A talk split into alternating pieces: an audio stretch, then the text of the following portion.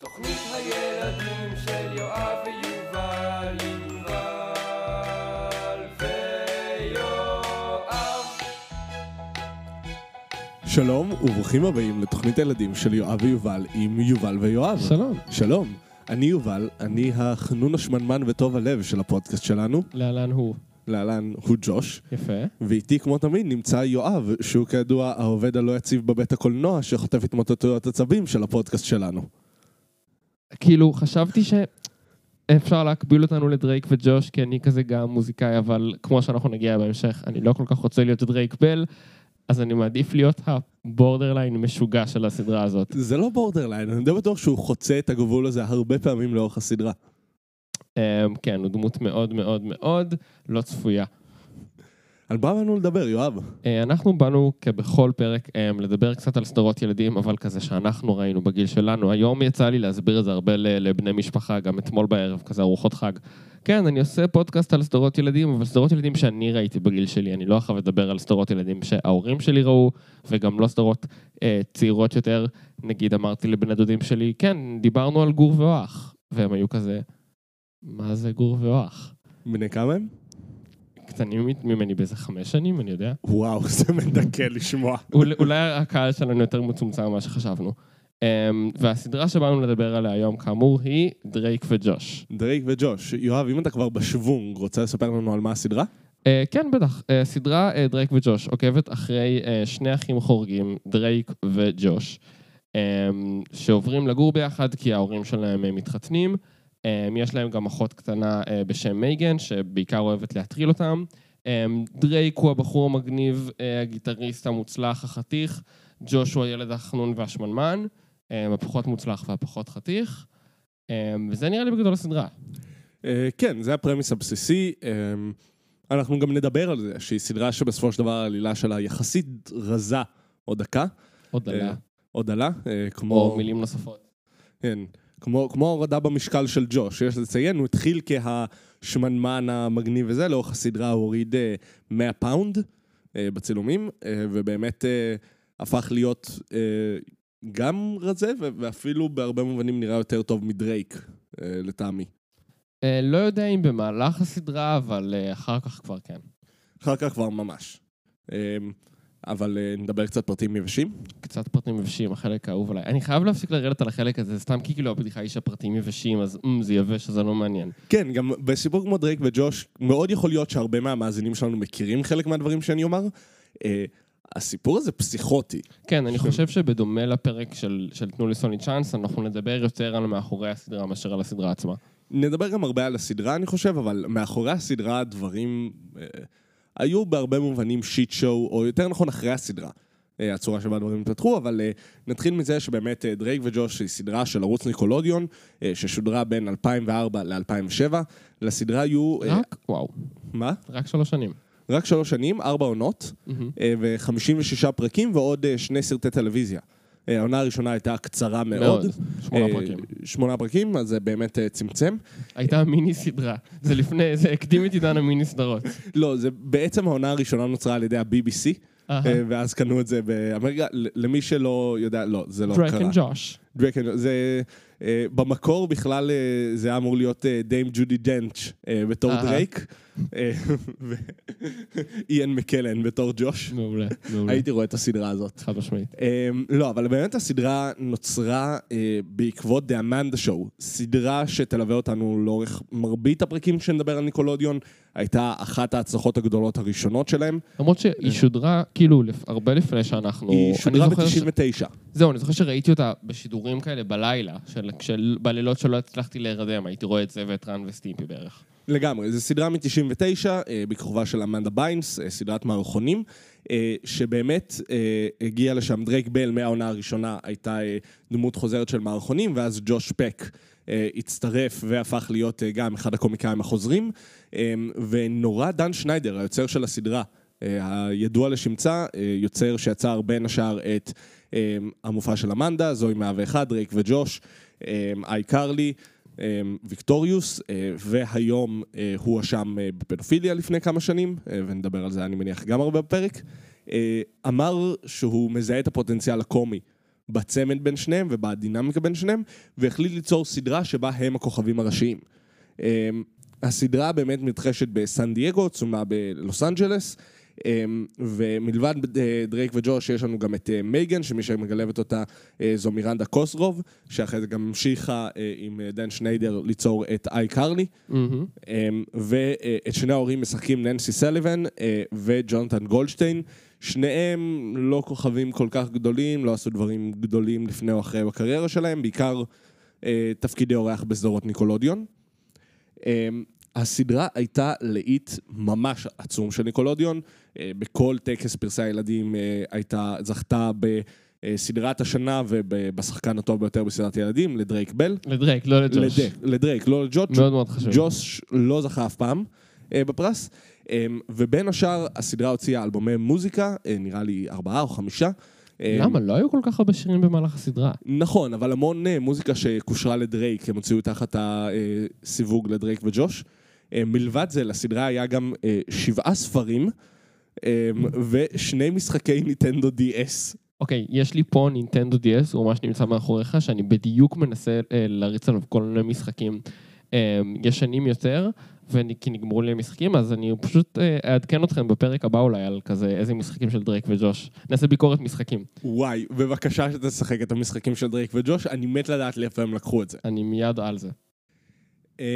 במהלך הצילומים של הסדרה, הסדרה נעה יחסית על מי מנוחות והכל היה סבבה, חוץ מבין עונה שלוש לארבע, קצת אחרי תחילת צילומי עונה ארבע, דרייק בל נעצר על נהיגה בשכרות. תחילתו של הסוף. תחילתו של הסוף, ובאמת גם הצילומים נדחו ובסוף גם הושלמו. הסדרה הושלמה כמו שהיא תוכננה, ועקרונית כל אחד הלך לדרכו. ובעצם מה שקרה זה שדרייק וג'וש האמיתיים התחילו ללכת לכיוונים שונים. ג'וש ניסה להתנתק מהמקום של כוכב ילדים, התחיל לעבוד הרבה בקולנוע ובטלוויזיה, בתפקידים יותר קטנים, ובהמשך גם בתפקידים יותר גדולים. הוא הפך להיות כוכב ויין. זהו, זה, באתי להגיד כוכב טיק טוק, אבל זה כאילו לא רלוונטי. זה, זה לפני, הפך להיות כוכב ויין, ואז יוטיובר, שהיה יחסית מצליח, היו לו שלוש נקודה שש מיליון followers ביוטיוב, ויחסית מאות אלפי צפיות לכל סרטון, ובאמת הוא מצא את הכיוון שלו בקריירה במקום הזה, וניסה להתנתק מהדמות. דרייק בל, לעומת זאת, בא ועשה קצת סרטים, היה בסופר הירו. סופר הירו, בטח, איזה סרט. כן, סרט, אני לא ראיתי אותו המון שנים, אני נורא אהבתי אותו כאלה. בתור ילד מאוד אהב, הכי כזה ספוף על ספיידרמן, שזכו לי כדי מצחיק. כן, והיה בו גם את קווין הארט, בתור פרופסור מגנטו. יפה, את זה לא זכרתי נגיד. כן, זה היה סרט... כאילו סרט ספוף כמו שלא עושים הם כבר סרטי ספוף כאלה. לא עושים הרבה אגב, כאילו אם ניכנס לתיאוריות קולנועיות וזה, זה הרבה באשמת דווקא סופר הירו וספציפית היוצרים של הסרט הזה, שלטענת הרבה הרסו את ג'אנר הספוף. מעניין מאוד, אבל זה דיון לתיאור תיאוריות קולנועיות באוניברסיטת תל אביב שאנחנו ניקח בקרוב מאוד. זה שם אנחנו נדבר על זה הרבה, וגם כנראה אחרי הפרק ניגע בזה ונדבר על זה. אבל באמת דרייק בל ניסה להתניע גם קריירת קולנוע, גם קריירה מוזיקה. הקולנוע לא ממש צלח, הוא עשה באמת מעט מאוד סרטים, אחרי זה היה גם קצת בטלוויזיה, בעיקר בתפקידי אורח בניקולודיון, ופחות בתור עצמו, והקריירה המוזיקלית לא הצליחה בארצות הברית, אבל מאוד מאוד הצליחה באמריקה הלטינית, שם הוא עד היום כוכב עצום, אין לו אף אלבום פלטינה בארצות הברית, במקסיקו יש לו כמה סינגלים, אפילו כמה עשרות יכול להיות, שהגיעו למקום הראשון בטופ בילבורדס. מאוד וייב של ספיינל טאפ יוצאים למסע הופעות ביפן. לגמרי, זה ממש כאילו וייב של כזה, שם הוא נורא מצליח. ב-אלפיים וארבע עשרה הוא פשט רגל, והודיע על פשיטת רגל. אוקיי. יצא מזה, ב-אלפיים ושש עשרה הוא נעצר פעם נוספת על נהיגה בשכרות, וב-אלפיים ושבע עשרה דרייק וג'וש חזרו לחיינו בעקבות אירוע מאוד מעניין בחיים האמיתיים, וזאת החתונה של ג'וש. וואי, זה כל כך מורפל בראש שלי, יובל, בבקשה תיתן לי את שאר הפרטים. הוא לא הוזמן? אז בעצם מה שקרה זה שג'וש התחתן, חתונה על פי הפרסומים יחסית מצומצמת, שלושים ארבעים קרובים אליהם, ודרייק בל לא הוזמן לחתונה. מה שקרה זה שדרייק בל פרסם על זה בטוויטר, ואמר, כנראה שככה נגמרים קשרים, אני תמיד אוהב אותך, אחי, בתגובה להאג מי בראדר, המפורסם מהסדרה. וואו.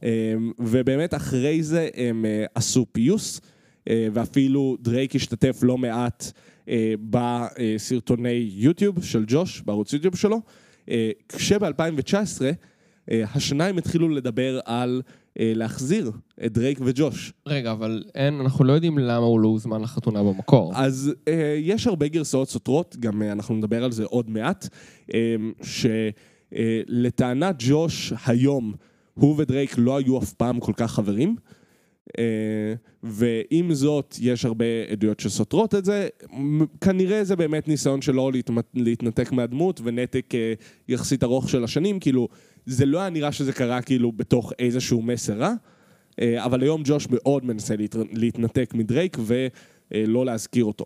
כן, כי, כי ב-אלפיים תשע עשרה, כמו שהתחלת להגיד. אז ב-אלפיים תשע עשרה בעצם מה שקרה זה שהשניים התחילו לדבר על לייצר סדרת המשך שנקראת ג'וש ודרייק.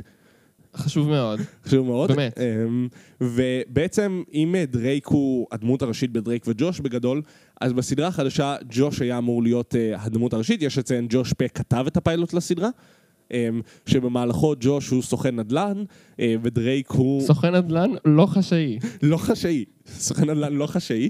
למי שהם עקבי בפרקים שלנו, זו בדיחה חוזרת. יופי, יש לנו בדיחות חוזרות, איזה כיף. לאחד וחצי אנשים שמאזינים, שזה כנראה ההורים שלנו ברכב, אני בטוח שנהנתם מהבדיחה החוזרת הזאת.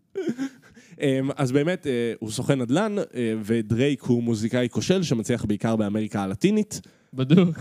כן, דרייק לא אהב את הרעיון לסדרה, ובאמת כאילו רצה לעשות בשינויים, ואז הם בגדול נראה שהנושא הזה דאח, וקצת הסתיים בטונים שליליים ממה שזה נשמע משניהם, כשב-אלפיים עשרים יצא פרסום של בת הזוג לשעבר של דרייק בטיקטוק, שבו היא מציינת על זה שהוא בן זוג מתעלל. אני באמת חושב, כאילו, בשולי הדברים לחלוטין, מדהים ש, שזה קורה בטיקטוק. למה? כאילו זה לא מפורסם. זה לא כאילו כתבת תחקיר שיוצאת בכזה עיתון, שככה וככה וככה. לא, זה פשוט המקום שבו דברים קורים היום. כן, זה, זה מדהים. זה מדהים מבחינתי. התגובה של דרייק בעיניי היא עוד יותר מדהימה, שבה הוא ציין שהוא לא היה אלים מילולית, לא היה אלים פיזית, אבל יכול להיות שהוא היה אלים מילולית כמו שזוגות בריב נוטים להיות. שזו תגובה...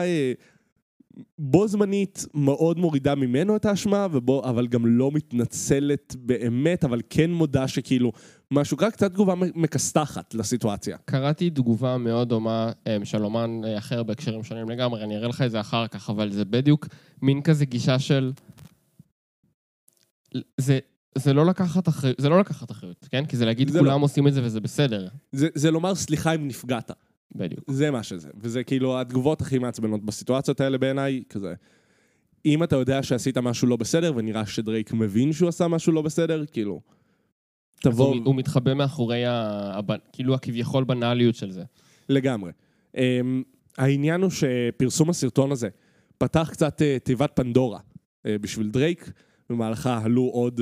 הרבה תלונות על התייחסות שהוא לא כלפי נשים לאורך השנים, כשהתלונה החמורה ביותר מדברת בעצם על ניסיון שידול לקטינה, בת חמש עשרה, כשדרייק הסכים להודות שהוא אכן שלח להודעות בעלי אופי מיני, אבל טען שברגע שהוא הבין את הגיל שלה זה נגמר.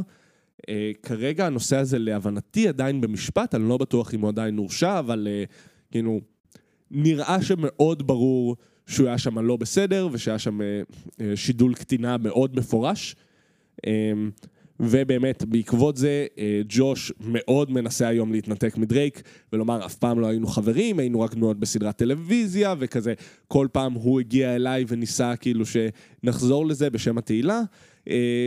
גם הדברים שג'וש אומר, הרבה מהם קצת מתנגדים לעובדות שכן, אנחנו יודעים, וראו לאורך השנים שכן היה ביניהם איזושהי מידה של קשר, קשה לומר אם זה חברות או לא, אבל כן היה איזושהי מידה של קשר. ג'וש עדיין משחק, הוא עכשיו משחק בחידוש לאיך פגשתי את אמא, איך פגשתי את אבא, הוא אחת הדמויות שמה. שנחשבת סדרה ממוצעת, זה לא גם עם זאתי? זה לא עם הילי רידף או משהו כזה? זה הילי רידף. מטורף. אם אני לא טועה, הוא גם הבן זוג של הילי רידף בסדרה, כאילו זה משהו כזה, הוא אולי האבא, אני לא בטוח, לא ראיתי את הסדרה, אבל כאילו אני לא... זה, מעבר לזה, דן שניידר, כמו שאנחנו יודעים, התחילו נגדו האשמות על ניצול קטינות ועל בעצם פטישיזציה שלהן בסדרות שלו, והיום הוא כבר לא בניקולודיון, להבנתי, אבל בשום שלב לא הוא עמד לדין על משהו. אז זה קצת על ההיסטוריה של מה קרה מאז דרייק וג'וש. פרטים לא ממש יבשים. פרטים לא ממש יבשים, שגם מציבים את כל הצפייה בסדרה, באור קצת אחר. אני חייב כן, לומר. אני חושב שכאילו ברור שאנחנו העלינו את, את שני הסיפורים האלה, גם על, על דרייק וגם על דן שניידר, כי... אלה שני גורמים מפתח בסדרה הזאת, וגם אם זה דברים שקרו אחר כך, כן, חשוב לציין, אבל אני חושב שבהרבה מובנים, זה מסוג הדברים שאתה יודע, ואתה רואה את הסדרה, אולי פחות עם דרייק בתור שחקן ראשי, אבל מעין כזה כדמויות שהן מבוססות מאוד על עצמן, אבל עם דן שניידר בעיקר, ואנחנו ניגע בזה נראה לי. ניגע בזה, אבל נראה לי נתחיל ממשהו קצת אחר. כן, אחרי, אחרי כל הדבר הזה. כל הדבר הזה, שגם אני בטוח, אם אתם חובבי רכילות, בבקשה תכתבו לנו על יותר עומק לפרטים, כי כזה ניסיתי למצוא, והיו כל כך הרבה פרטים סותרים בסיפור הזה, כזה של אם מישהו שמאזין לנו גם הוא נורא בקיא ברכילות, תכתבו לנו בפייסבוק שלנו, זה ממש מעניין אותנו לדעת. נעלה אתכם, נעשה, נעלה אתכם לכזה שיחה טלפונית. כן, לא בפודקאסט, סתם כאילו איתנו. אוקיי, אבל באמת נראה לי שווה שנתחיל, כאילו אנחנו כבר דיברנו די הרבה, אז שווה שנתחיל לדבר קצת על הסדרה עצמה. נכון, ונראה לי נתחיל קצת מהעבר. כי דרייק וג'וש, אה, בניגוד לסדרות אחרות שניגע בהם, שהתחושה בהם היא כזה, וואי, אני זוכר את זה. דרייק וג'וש בעיניי לא נעלמה אף פעם. אה, דרייק וג'וש היא סדרה שעולה בשיח היומיומי, לפחות שלי הרבה פעמים, כשאני מדבר על סדרות שעיצבו אותי, ועל סדרות שראיתי בילדות. זה אחת הסדרות שכזה, אני הכי זוכר, וגם ה- לחזור לפרקים גילה לי כמה אני זוכר במפורש סצנות נורא נורא ברורות מהסדרה הזאת, וכמה כאילו היא חרוטה לי. כן, כן, היא אחת מסדרות הדגל, כשאנחנו מדברים על הסדרות היחסית גדולות, שאנחנו זוכרים, היא לא סדרה כזה יחסית מוזרה, שאנחנו הולכים להזכיר לאנשים. לגמרי, ובתוך זה, גם זה הפתיע אותי, כמה הסדרה הזאת היא עובדת קומית בהרבה מובנים. אני ממש נהניתי מהצפייה בסדרה, היו שם הרבה פעמים שצחקתי בכל רם, וגם הצמד הקומי והשימוש בדרייק וג'וש, הוא שימוש מאוד טוב בעיניי. הוא באמת שימוש קלאסי של uh, צמד קומי, uh, המקובל והחנון, השמן והרזה, um, דינמיקה מאוד מאוד חזקה, שאולי קצת נחלשת כזה עם העונות uh, מן הסתם. Uh, אני אפילו לא רוצה להגיד כי ג'וש מרזה, אלא כי דמויות משתנות וכאילו דברים צריכים לזוז, אבל ה- הלב של הסדרה הוא מאוד מאוד ברור. כן, גם זה סדרה בהרבה מובנים שאם לא היינו יודעים את מה שאנחנו יודעים היום, היא נורא מחממת לב.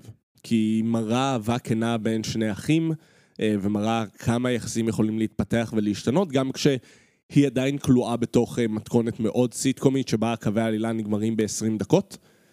כן אתה רואה כאילו שיש אהבה בין שתי הדמויות האלה לפחות, וכן שכאילו הן קצת מאזנות אחת את השנייה, למרות שהסדרה הזאת עושה חטא שהרבה יצירות באופן כללי, יצירות תיכון, עשו בתקופה הזאת, וזה להציב דמות אחת ראשית על פני השנייה, ולבחור את הדמות הלא נכונה, בהרבה מובנים להיות ראשית. כן, כי ברור שהדמות החתיכה והמקובלת תהיה הדמות הראשית. נכון, אבל זה כל כך לא עוזר לסדרה, במיוחד אגב, אנחנו מדברים על זה שג'וש מרזה לא בקטע של זה רע או טוב או זה, כאילו כל מבנה גוף הוא מקובל, וכאילו אנחנו רוצים שכולם יהיו שמחים בגוף שלהם, אבל זה כן משנה את הדמות שלו בתוך הדינמיקה של הסדרה, בצורה שמאוד מנתקת אותו מהסיידקיק הקומי שהבדיחה היא עליו, והופכת אותו מאוד לדמות שהיא אפילו עדיפה על דרייק יחסית הרבה. עכשיו, יואב התבלבל בצפייה בפרקים כמו שאנחנו רגילים. נכון מאוד, כמו, ש... כמו שיואב רגיל. ובאמת אחד הפרקים שראיתי זה פרק שג'וש מופיע בהתחלה, וזה לא נראה, אלא אם כן פספסתי איזה שורת מפתח שאומרת שהוא לא יהיה, הוא פשוט לא מופיע בשאר הפרק ש... כולו קורה בתוך הבית שלהם, עם המון המון, עם כל הקאסט בערך, של הסדרה, הם עושים כזה מסיבה, וג'וש לא מופיע בפרק. שזה מוזר, כי אני דווקא באתי לדבר על הדוגמה ההפוכה, וזה הפרק שבאמת לא ראית, שזה אה, פרק אחת עשרה בעונה הרביעית, אה, שנקרא ג'וש איז דן, אה, שבפרק הזה הוא גם פרק שמדורג הכי גבוה ב-איי אם די בי של הסדרה, עם תשע נקודה ארבע, בעצם ג'וש מחליט שנמאס לו מדרייק. ולאורך הפרק... כן, ולאורך הפרק גם דרייק טוען שכאילו, הוא, ג'וש צריך אותו יותר משדרייק צריך את ג'וש. ומצד שני, מאוד רואים שג'וש, החיים שלו נעשים טובים יותר בלי דרייק. עכשיו, הקונקלוז'ן של הפרק הזה הוא קונקלוז'ן מאוד מוזר, שבו ג'וש מצ... מחליט לסלוח לדרייק, ובעצם הם מתאחדים וחוזרים לעשות את השנניגנס שלהם, אבל בשום שלב לא מסבירים למה ג'וש התהפך מלבד רחמים לדרייק. כאילו, מה שזה היה נראה זה שפשוט דר... כאילו, ג'וש מרחם על דרייק. שזאת יכולה להיות uh, סיבה? זה יכולה להיות סיבה, אבל זה מציב מאוד, כאילו, את ההתפתחות שלו מאוד בכזה. פתאום יש הבנה של...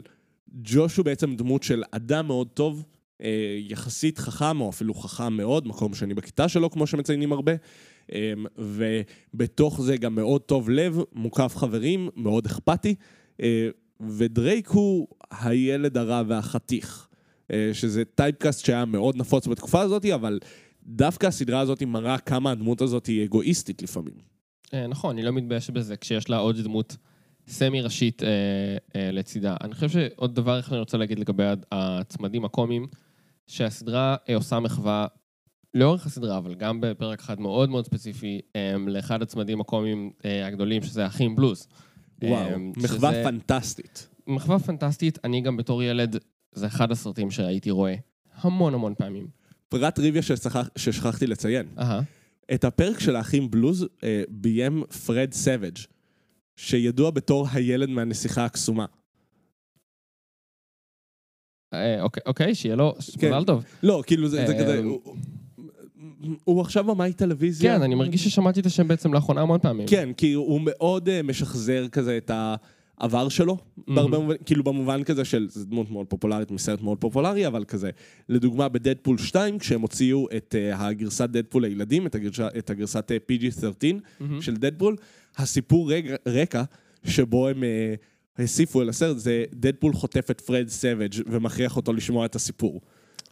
כאילו, הוא חוזר הרבה בתור זה, אבל בין השאר הוא ביים גם את הפרק הזה, שלי זה היה מאוד מוזר. זהו, אז באמת בפרק הזה מה שקורה זה שדרייק משתתף בתחרות כישרונות, וכזה בויבנד, הנבלים גונבים לו את השיר, ואז הוא מחליט...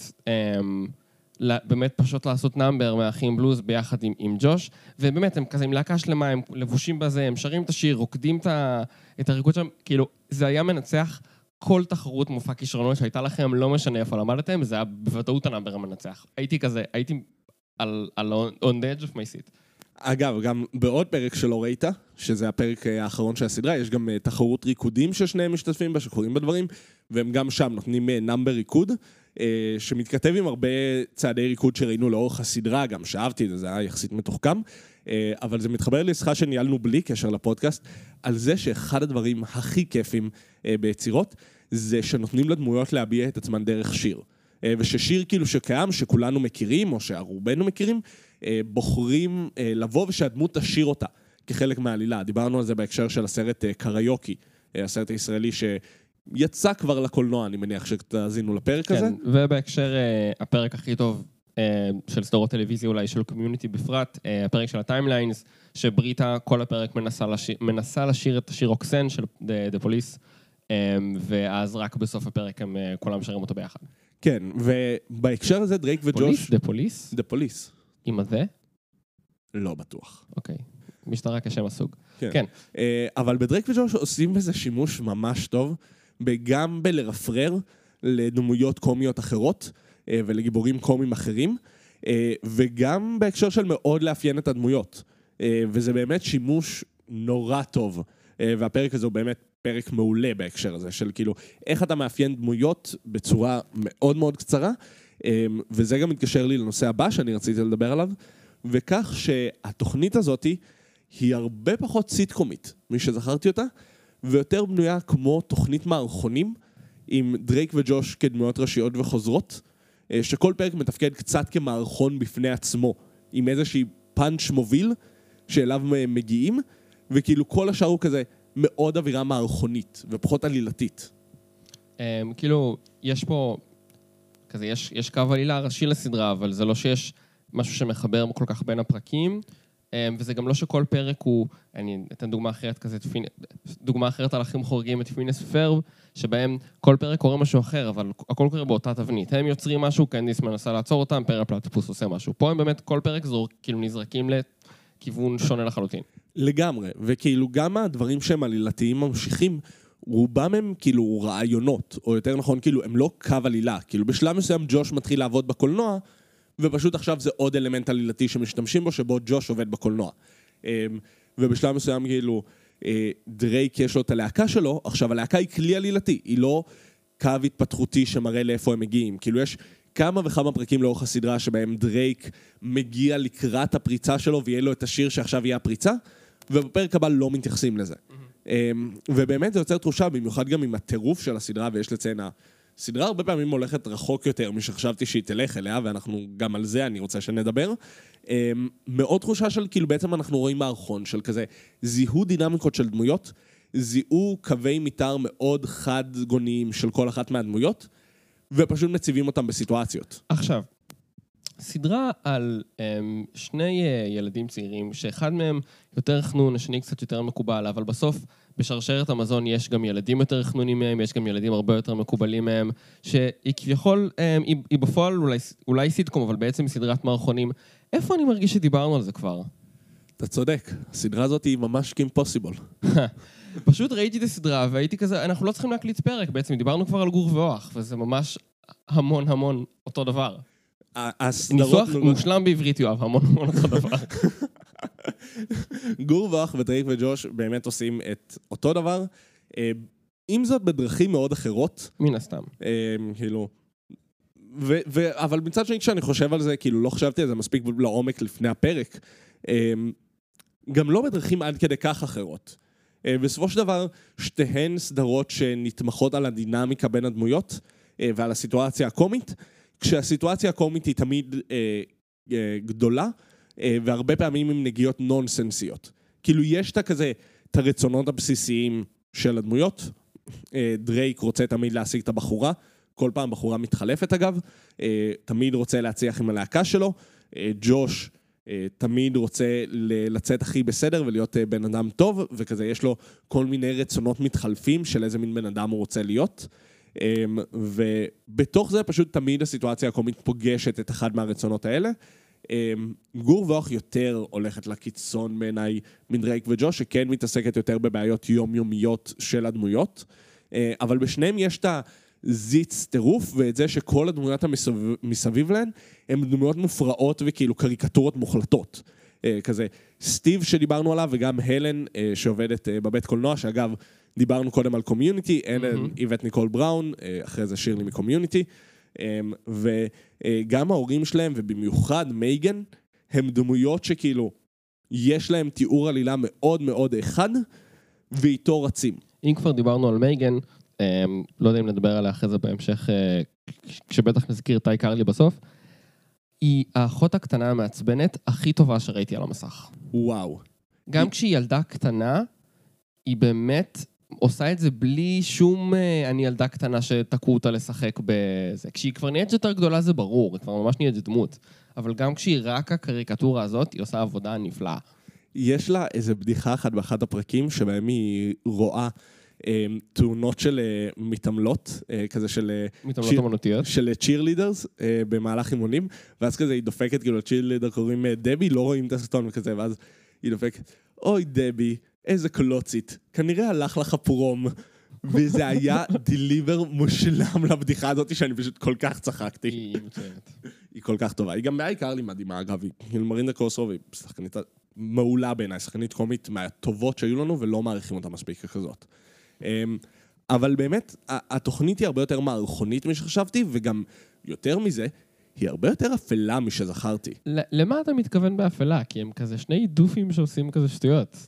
נכון, אבל הבדיחות שם היו הרבה יותר שחורות משזכרתי אותם. קודם כל, היה את הפרק שבו הם נחטפים על ידי גנב. זה פרק שפה ההורים שלהם מחליטים להעניש אותם, בכך ששוטרים יעצרו אותם והם יחוו יום של להיעצר, ומה שקורה זה שאחרי שהשוטרים עוזקים אותם ומכניסים אותם לרכב, מגיע גנב הם יוצאים לעצור שוד, והגנב נכנס לרכב, חוטף אותם, ואז הם מנסים לשכנע אותו להוריד אותם בבית, ומשקרים לו שיש שם שוד, אז הוא מחליט להצטרף אליהם לשוד על הבית של עצמם, ואז גם מזמין את כל הגנג שלו, ואז אבא שלו מגיע, אבא שלהם מגיע הביתה, אז הם חוטפים את אבא שלהם ותוקעים אותו בארון, ואני חושב ששם סיימתי את הפרק, לא הספקתי לראות איך זה נגמר, אבל אני מניח שהם יורים באבא שלהם, נכון? לא, מה שזה נגמר זה שהם משקרים לחוטפים, שבעצם התוכנית הסודית שלהם זה להרוג את המושל של סן דייגו, ואז כאילו הם מזייפים ריב על איך להרוג, על מי מהם יחטוף את המושל ומי יהרוג אותו, איזה משהו כזה, ואז הם מזייפים כאילו ריב מכות שבמהלכו קורטים לג'וש את היד. ואז הם, כאילו, הפושים בורחים כי הם חושבים שהם פסיכים. אני, כאילו כן, זה, זה, זה, זה מופרע לחלוטין, אבל אני לא חושב שהייתי אומר שזה שחור או אפל יותר, אז, אז זה מוגש מאוד קומי. זה מוגש מאוד קומי, אבל כאילו, זה, זה הומור שחור בעיניי, גם שם, גם אגב, יש את הפרק שבו הם יוצאים לפארק שעשועים ומשאירים את סבא שלהם עם שני החנונים של השכבה, ואז סבא שלהם כאילו חוטף טראומה וחוזר למלחמת העולם השנייה ובטוח שהוא נחם בנאצים. שוב, אבל זה מוצג בצורה מאוד מאוד מגוחכת. זה מוצג בצורה מאוד מגוחכת, אבל זה קווי עלילה שהם מאוד הפתיעו אותי. כאילו במובן הזה של, זה הומור שהוא הרבה פעמים יותר אקסטרימי ממה שאנחנו רואים בסיטקומים רגילים. אקסטרימי כן. הוא אקסטרימי, אוקיי, שחור זה לא המילה, אבל אקסטרימי מאוד, אה, הולך אה, למקומות אפלים אה, בסאבטקסט או בנושאים שבהם הוא משתמש, אה, וגם באמת הדבר היחיד שהופך אותו לדירוג פי ג'י, לצפייה לכל המשפחה, זה זה שלא אומרים בו מין מפורשות. וכאילו כל פעם שמדברים על מין, מדברים על להתנשק. Mm-hmm. כאילו, אבל מרמזים גם לזה בצורה מאוד מאוד ברורה. כאילו לזה של כזה, זה דבר שקורה בסדרה, וכאילו דרייק לכל הפחות פעיל מינית מאוד. אבל באמת בעיניי זה היה כאילו, מאוד הפתיע אותי כמה כאילו רחוקות הבדיחות היו, הם עדיין, בעקבות זה אני חושב גם שהם מאוד הצחיקו אותי, כי הם בדיחות כאילו של כזה, זה לא שהם ageless, כמו בהרבה סדרות, כמו של כזה, איך הרשו להראות את זה? וכאילו עכשיו, כשאנחנו אומרים את זה על סדרות כמו הפיג'מות, כאילו התגובה האוטומטית שלי זה מין כזה, זה ישראל, מה? אנחנו רואים את חרא הזה כל שני וחמישי. יש בזה משהו, יש בזה משהו. יש משהו ברכה למילה, אבל כאילו הליטוש ההוליוודי. לא הליטוש ההוליוודי אפילו, כזה מסניטייז. מחוטה. בדיוק, החיטוי הארצות הבריטי של מדיה. ממש, וכאילו אנחנו רואים גם את ההבדל הזה בין זה לבין סדרות דיסני שראינו, שמאוד רואים כאילו את הקו שבו כאילו סדרות דיסני הן תמיד מאוד מאוד נקיות, הטירוף בהם הוא מאוד טירוף של ילדים, הוא כאילו בדיחות ילדותיות, ופה זה כאילו מאוד רף. זה קצת יותר גרנצ'י, בטח. אני חושב ששני דברים שאני רוצה להגיד על ההומור, אמרת על בדיחות שהן ageless, יש פה בהחלט, ותכננתי כאילו ממש להבליג את זה, אבל זה חוזר פשוט לאורך כל הסדרה, כמה בדיחות שהתיישנו ממש ממש רע. בפרק הראשון, העלילה של הסדרה זה שג'וש יש לו טור שנקרא מיסטר ננסי, שכאילו הוא מתחבא מאחורי הדמות של מיסטר ננסי. למה? כי הוא מרגיש שבשביל לתת עצה טובה הוא חייב להיות לבוש כמו בחורה. ואז דרייק מגלה את זה וממש יורד עליו, ובסוף זורק לו את הבגדים בשביל להוכיח לו שיוכל לתת עצה טובה גם בלי זה. עכשיו, גם בהמשך הסדרה הם צוחקים על המתופף של דרייק שלובש חולצה של בחורה, זה בפרק שאתה לא ראית. ו... גם באחד הפרקים שראינו, אמא שלהם מעצבת סמלה, אז היא מודדת אותה על, על אבא שלהם, שמאוד מובח מכל הסיטואציה, וזה נגיד משהו ש, שוב, לזמנו פשוט, כן? אני, אני לא יכול לשפוט את הסדרה, אבל זה כאילו חזר לאורך הסדרה, ו, וזה גרם לי קצת להיות כזה, אוקיי. עכשיו, מה שכן מפריע לי עם, עם ההומור של הסדרה, ואני חושב שזה כבר מוביל אותנו קצת לדבר על, על, על היוצר שלה, ואמרת את זה גם קודם, הבדיחות בסדרה הזאת, המון המון פעמים, על חשבון, אני אפילו לא רוצה להגיד על חשבון הדמויות, אלא על חשבון השחקנים, היא מרגישה כמעט משפילה. אני לא בטוח לאיפה אתה לוקח את זה. אני, אני אתן כאילו, ויכול להיות שזה רק איך שזה נראה לי מהצד, ושמאוד נהנו לעשות את זה, אבל כך לדוגמה את הפרק שבו מייגן שמה את האוכל, שהאוכל שלהם יהיה מאוד חריף, שכמובן לא באמת חריף, אבל אז הם...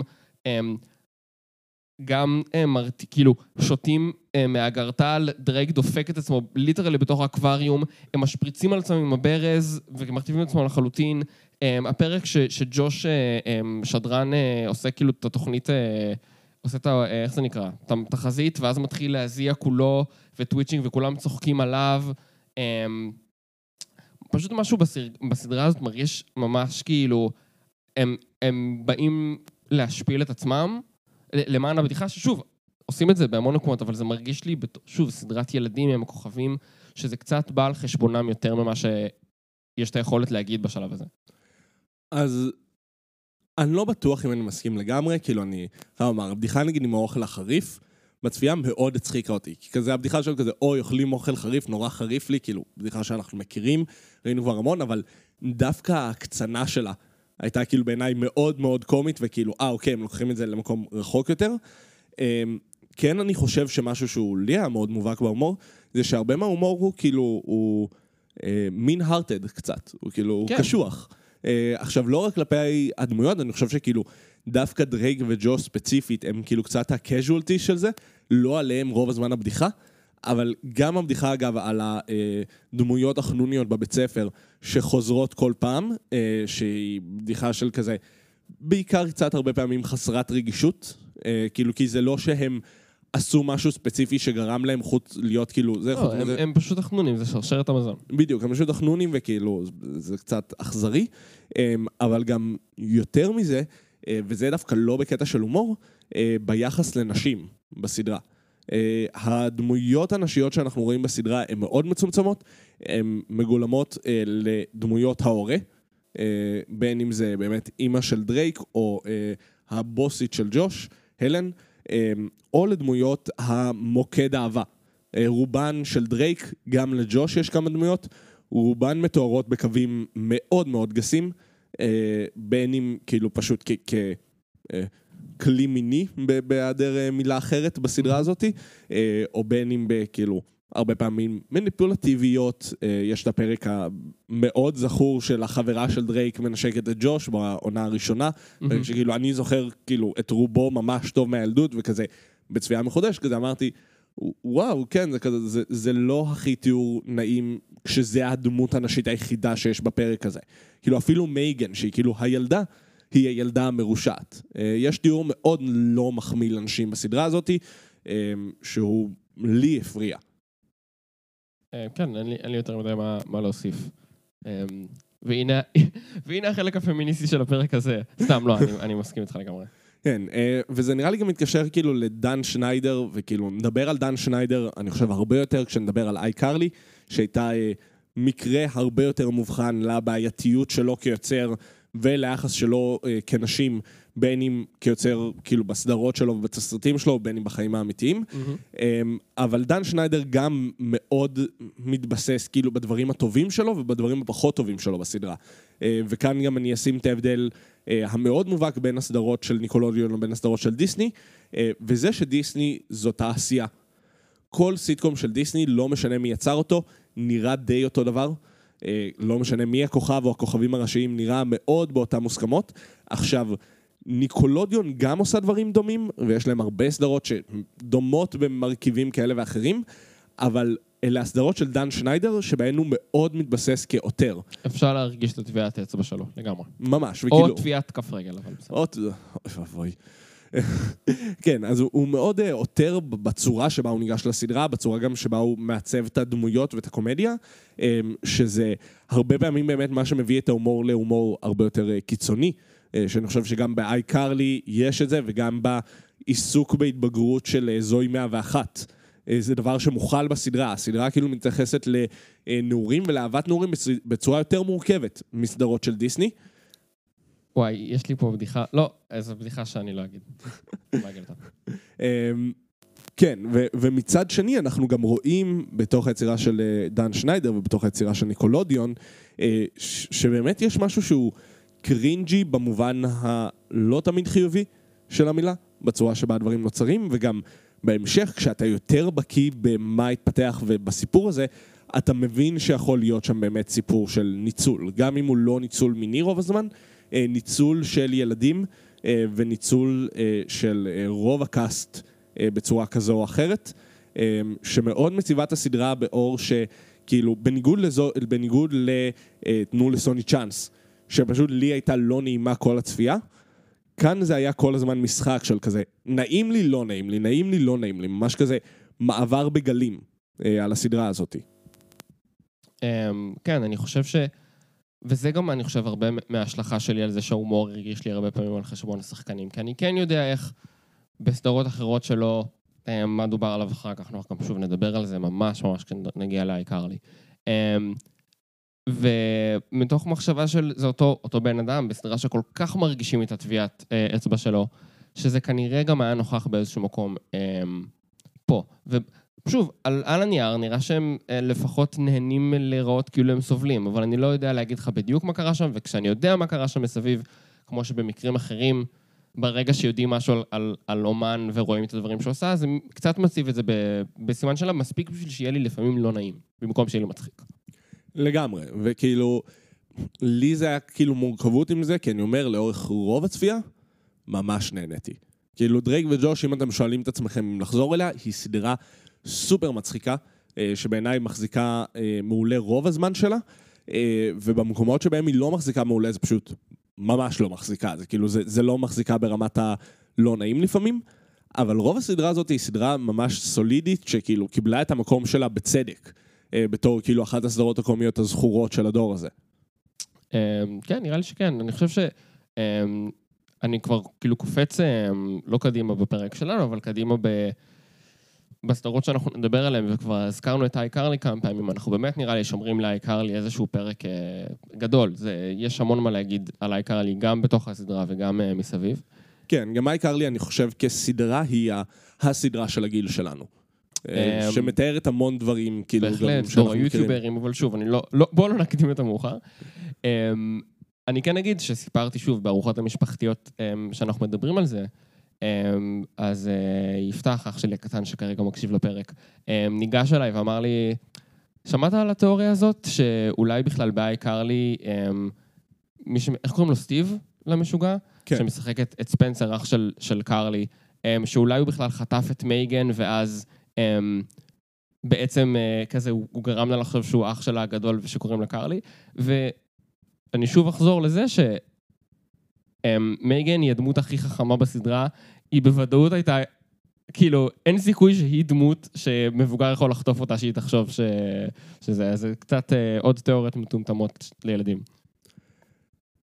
האמת? לא, האם זה יכול להיות? אין סיכוי, אין סיכוי, היא הייתה רוצחת אותו, כאילו, ואני אומר את זה בלב שלם.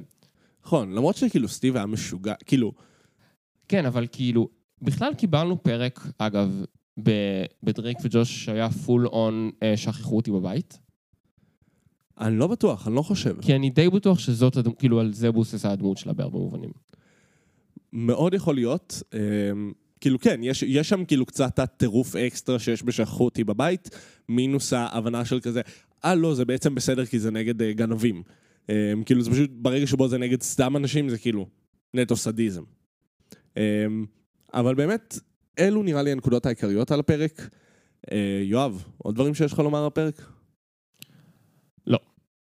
לא? מעולה. אה, אבל נראה לי כאילו הסיכום זה שכזה שנינו ממליצים עם הסתייגות. כן, אני חושב שכאילו חשוב לדעת כזה... על הנפשות הפועלות, אחר כך פשוט כי זה כן משפיע על, על הצפייה בסדרה הזאת, על צפייה ב, בסדרות אחרות, אבל בגדול, אמ, היא סדרה שעשויה ממש ממש טוב. לגמרי.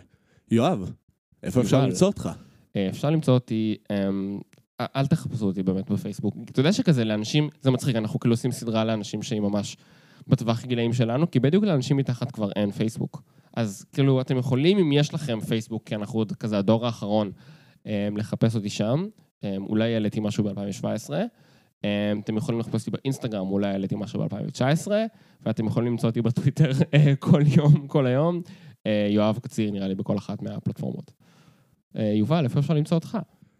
אז אני דווקא בניגוד לאנשים מדור מתחת, משתמש הרבה בפייסבוק, אז אפשר למצוא אותי שמה, אפשר למצוא אותי באינסטגרם, שאני משתמש כזה, מדי פעם אני משתמש, ואפשר למצוא אותי בטוויטר, שם יש לי, נכון לזמן הקלטת הפודקאסט, בדיוק ציוץ אחד. אתה זוכר מהו? כן, שבו אני אומר, אני יומיים בפלטפורמה וכבר מרגיש בומר מדי בשבילה. ולכן אתה חוזר לפייסבוק. ולכן אני חוזר לפייסבוק. מעבר לזה אתם יכולים למצוא אותנו בעמוד הפייסבוק של תוכנית הילדים של יואב ויובל עם יובל ויואב. אנחנו מקווים שנהנתם. אנחנו נתראה פה פעם הבאה. להתראות. ביי ביי.